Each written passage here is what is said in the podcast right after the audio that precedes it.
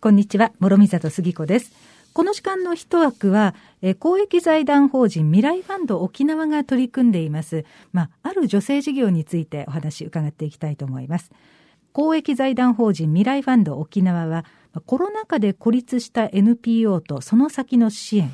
まあ、アフターコロナに必要な団体の存続のためにと題してですね、10年以上取引のない口座に眠る休眠預金を民間公共団体へ分配する取り組みのうち、新型コロナウイルス対応緊急支援助成事業を立ち上げました。今回6団体に助成することになったんですが、その中の一つ、半田川公民館があります。今日は半田川公民館から鈴木陽子さんに来ていただきました。こんにちは。こんにちは。よろしくお願いします。よろしくお願いします。半田川公民館、まあ、那覇市にある公民館の一つなんですけれども、どんな公民館ですか？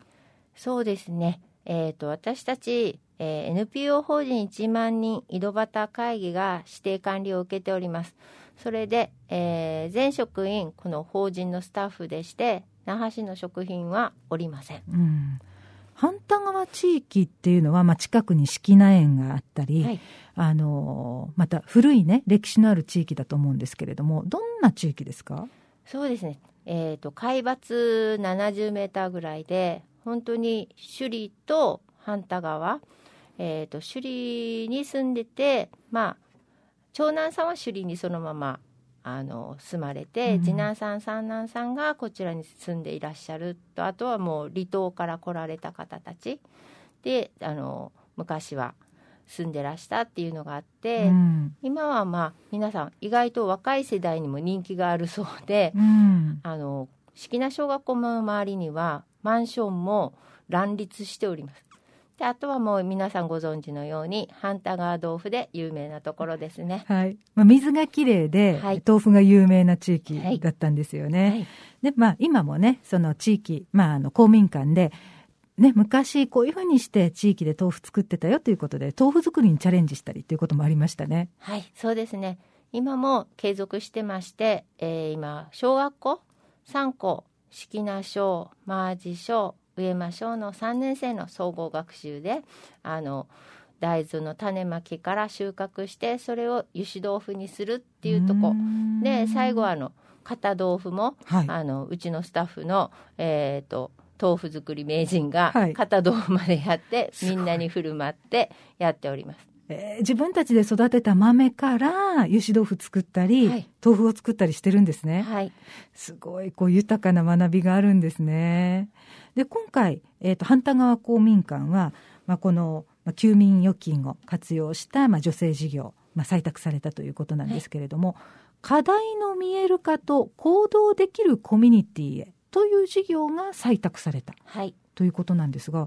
課題の見える化、まあ、みんなに分かるようにまあ、あの、なんて見えるような、ちゃんとみんなに分かるようにしよう。そして、まあ、行動できる。まあ、その課題に対して行動できる、この地域にしようということですよね。そうですね。あの、やっぱり公民館もそうですけど、あの、公民館施設としましては、赤ちゃんから高齢者までっていう利用者がいらっしゃる中で、地域もそうですし、あの、いろんな方、子どもから高齢者障害者までのこのコロナ禍でなんか見えてたものも見えなくなってしまったなっていうのを感じる課題をどうキャッチして、うん、でそれをなんかこう地域全体でこう行動できるコミュニティに、うん、あの反田川地域を一つのモデルとして持っていけたら、うん、まあ、地反対側の人口がちょうど1万人ですので、えー、ちょうど那覇市が33万人、うん、それが33箇所で展開できるとあのすごいどこの地域も元気になるんじゃないかな、うん、一つのモデル化を目指していく。っていうところを今回のあの助成金で考えてました。なるほどコミュニティというふうにあったので、半田川公民館ないだけの話かなと思ったんですけれども、そうではなくって、半田川地域、こう、かなり広い地域を考えてるわけですね。そうですね。うん反対側も1丁目から5丁目まであってうん人口1万人。うんで回しはその中あの回し地域は10万人なんですよ。うん。で私たち公民館回し地域には中央公民館と反対側公民館、うん。2館なんですけどやっぱり中央公民館はこの那覇市7館の中のあの1館7館をまとめるそうまとめって感じですよね。だからあのい反対側公民館実動部隊みたいな感じで、うん。10万人のところにある公民館。うんなるほど。で、あのまあこのコロナ禍で課題っていうのはどういうことが課題だともうこう分かってきたんですか？そうですねあのやっぱり子どもたちは学校が休校になることであの家庭によっては子どもだけでお留守番する、うん。でお昼ご飯の問題うん。で高齢者の方たちはあの民生委員の方たちがやっぱりいろいろ困難を抱えた高齢者の人たちと関わってらしたんですけど民生委員も動けないうん。で包括支援センターの方々もいろんなこうえー手法で関わりを見つけようとされるんですけどお家の中にこうステイホームがこう45月去年の45月言われたことで、なかなか外に出られなくなって、はい。認知症が進んだりとかであのお一人で亡くなってたりとかいろんなことが小耳には挟むんですけど、うん実像が見えないっうん。ていう中で私たちが何ができるのかなっていうことで、うん、このままにしてはらいられないっていうことで動き出しました。なるほど。まあステイホームで結局人が動かないことによって本当は課題があるんだけれどもその課題すら見えないという状態になってたってことですね。そうですね本当にうーんみんなこのコロナっていうのが初めてのことで、うんうんまあ去年の今頃は来年の今頃はもっと 状況良くなってるんじゃないかと思ってたと思うんですけど、まあ私たちが想像以上に今は変異変異株が入ってきたりとか、ね、なってますしう、んうん初めてのこの脅威にさらされてる状況ですよね今が。そうですね。で、まあ、課題はあるようだ。こんな課題がある。でも身動きが取れないっていう状態が、まあ、あの、2020年の3月、4月、このあたりから、まあ、ずっと続いてるってことですよね。そうですねうん。であの公民館利用者もこのちょうど緊急事態になったらあの休館になってしまうんですよ。そうするとあの公民館利用者毎週月曜日は留部、えー金曜日は民部ってこうコーラスって、うんうんうん自分の1週間のこのこのはるなんていうんですかねライフワークはい。が途切れてしまって、うんそれで起こるやっぱり認知症とかあと体力の低下っうん。ていうのはすごい私たちも気になって、うん。サークルさんの代表に電話して「皆さんどんなしてらっしゃいますかね?」っていうでお互い声かけ合ってお電話したりしてみてくださいね。って、まあ、訪問してくださいは言えないじゃないですか、はい、はい。だからやっぱり電話でつながってくださいねみたいな感じで、うん。で時々通りで会うとなんか本当に認知になってらして、うんうん私たちとすっごい仲が良かった高齢者の方が「あなた誰?」っなるほど。てなられてた時にはとてもショックでしたね。うん仕方がないことではあるんだけれどもそこであの断絶っていうんでしょうかねつながりが途切れることで出てきた課題っていうのもあるってことですね。そうですねうんだからこそこのコロナ禍でちょうど去年の9月ぐらいあの中部病院のあの感染症の高山ドクターをお呼びしてあの Zoom でも発信したんですけどやっぱりあのできないことでストップするんじゃなくて試してみる、うん。うん、ダメであ試してできなければ次のことこれだったらでチャレンジししていくっていうことが大事だよって最後にまとめてくださったんですけど、うん。できないことを探したら本当にもうね手から溢れるぐらいあってで、ね、ではなくて、うん、やってみてダメだったらあじゃあ次こんなやればっていうのをあのもやっていくとコロナ禍でもコミュニティの構築っていうのはできていくんじゃないかなっていうのはとても感じましたね。なるほど。できないことを数えるときりがない。でもできることからやってみて、えー、何か問題があるんだったら次の手を試したらどうですかっていうことですね。でまあ、今回この課題の見える化と行動できるコミュニティへという授業なんですがまず見える化どういうふうにして今半田川公民館では取り組んでるんですか？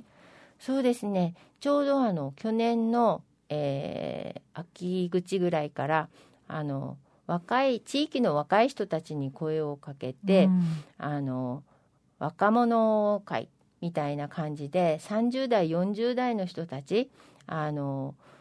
同級生つながりだとかで子育て世代つながり、うんうん、ママ友とかに あの声かけてあの女子会は女子会だけでスタッフも女子だけ入って、うん、で男子会は男子会だけで集まってっっていう感じでお声かけしたら毎回10人15人ぐらい集まってくださって、はいうん、やっぱりそれぞれ地域に思いを持ってらしたことが分かって、うん、あの次の新しい一歩が見える。だから高齢者の方たちは民生の方たちが一生懸命今訪問も始めてらっしゃいますし、うん、で私たちやっぱり研修したりあの映画を見てみんなでここなんとか意識を高めようとしたんですけどコロナ禍でなかなかそれが難しかったので、うん、25団体に聞き取り調査をしてます、うん、そこでいろいろ見えることも出てきてますし、うん、えつながりをこう団体同士でつながる。点と点でやっていくだけじゃなくてあの裾野を広げていくっていう感じで今、見える化をまあ、別冊でちょっと冊子にもまとめるのを今最後の仕上げでやってるところですけど。なるほど。じゃあこの25団体さまざ、まな団体があると思うんですけれども、まあ、地域に関わっている、はい、地域の人に関わっている団体ですよね。はい、今現状どうなのと。で課題は何があるの。で解決するには何が必要なんだろう。ということを聞き取ってそれをみんなで共有してるってことですね。はいもう共有できるように別冊に仕上げるっていう形で。うんうん、はあでもそれが分かるとあじゃあこれうちがやってるよとかうちはなんかこう助けになれるかもとかっていうことも可能性として出てくるわけですよね。はい、でまあ、手が届いてない年齢層とか、うんうん、でやっぱり子どもたちは赤ちゃんから、まあ、お年寄りね、うん、までっていう赤ちゃんの世代に対してどう関われるかっていうのはあの私たちの公民館講座としても親子育て園、うん、地域のあの保育園が 4, 4箇所今回こと去年までは1箇所だったんですけど今年から4箇所手伝ってくださって、うん、あの予約なしであの保育士さんがその1時間だけ来てくださるのでそこに親子連れが来れるような仕組みも取りましたし、でやっぱりコロナ禍で行けないじゃないですかどこにも。でも検温はして手の消毒して体調が良かったら来れる。で赤ちゃんって急に体調崩したりするじゃないですか。で予約はいらないからその日当日来ていいんですよ。で専門の保育士さんと遊んで最後にちょっとユンタクしてっていうような感じで、うん、赤ちゃんも来れるような時間を取ったり、うん、で企業の皆さん企業っていうか保育所地域の保育所の方たちもすごいやっぱり地域貢献をしてくださってるので、うん、そういう本当に生まれてすぐから保育所入るまでのなんかどこともつながってない、うん、孤立した親子が来れる場所も今年は作ってますね。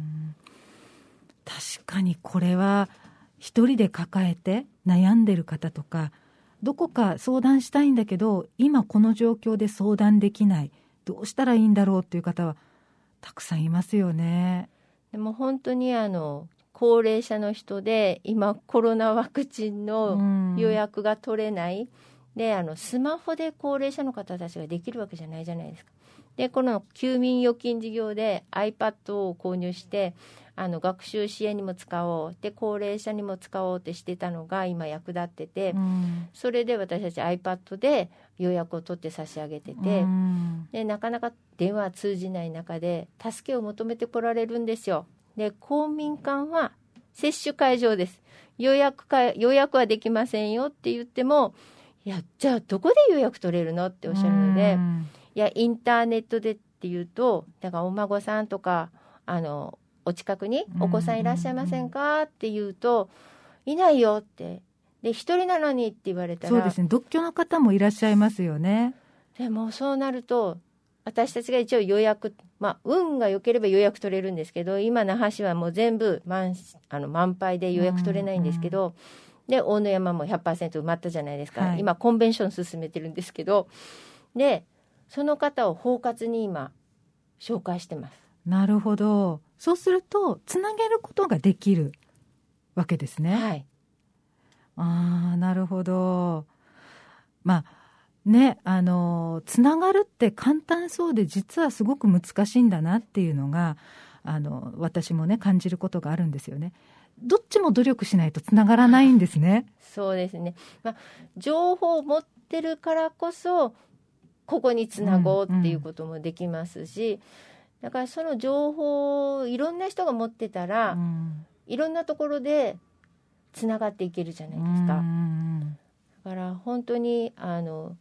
若手会の方たちがそうやって、まあ、保育園の授業もそうですしあのお母さんとお父さんであの半玉広場っていうのを3月してくださったんですよ。この親子育て園を利用してた方たちが自分たちで企画したい。うんうんでお一人の方はお父さんが占いもできる。であの古本ブースを作ったりとかして写真コーナー作ったりとかお母さんとお父さんの企画でその広場はできたんですよ。うん私あのこの若手会の一人は揚げ物喫茶をやるって言ってまあ自分自身がいしあの半田川出身で今こう食に関する仕事をしてるので公民館広場。だから外だったらコロナのこの感染とか換気とかねあんまりしこう気にしなくてできるじゃないですか。だから揚げ物屋さんをする、うんうんで自分のお気に入りの油で揚げてみせる。って言ってうん。あの揚げてもらいたいものを持ってきてくれたらそれをあげますよみたいに面して。白いですね。月1回企画してるんですけど、うんでやっぱりその自分の持ってる特技をその公民館の広場なりどっかのこの空き地なりとかで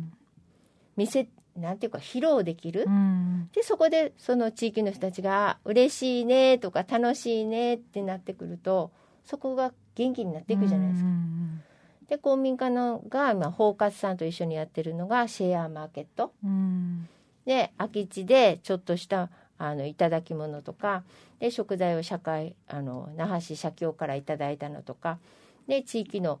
あのパン屋さんがパンを出張で販売してくださったりとかしてますのでそこであの、えっと本当に地域のその小さなエリアうん23軒隣のおじいちゃんおばあちゃんが声かけてここのシェアマーケットにやってきてっていう企画も生まれてますう。んどうしてもこの家に閉じこもることで社会とのつながりとかあの途切れてしまうところを、まあ、こういったことでちょっとずつまた取り戻してつないでいこうっていうそうですね取り組みなんですね。見えなかった人が出てこられるじゃないですか。うんあらーあんた久しぶりね元気だったねみたいなうんお声かけとかねえ誰々さん元気かねとかやっぱりその昔ながらの付き合いが復活するっていうか、うんはで声かけてねまた次はいつやるのっておっしゃるのでじゃあ来月日にち決まったらまたお知らせしますねでそうするとまたフォーカスさんがうん。あの地域のポストにこの紙を入れてくださって、うん。でまだやっぱ高齢者の方たちはアナログですよね。やっぱその情報の手段もその年代に合わせて発信していく必要があるのかなって痛切に感じますうね。ん。ということはまあ、今回、まあ、25団体にヒアリングをしたということなので、あの、半田川公民館のこの課題の見える化と行動できるコミュニティ授業、まとまって、それをまた私たちは情報をシェアしたところで、はい。あの一人一人の気づきもそうですけれども地域での気づきで取り組めることであったりとかあの課題持ってる同じ課題を持ってるところが参考にして行動することができる可能性がものすごくありますね。そうですねそうしていただきたいです。はいまあ、今まとめているところだ、はい、まあ、これからねまた冊子としてね、はい、あのお出し、まあ、出していくということなので、はい、ぜひあのこれ出たところでまた一枠でこういう内容でしたということを教えてください。はいよろしくお願いします。はい。今日は半田川公民館から鈴木陽子さんにお話を伺いました。どうもありがとうございました。はい、ありがとうございました。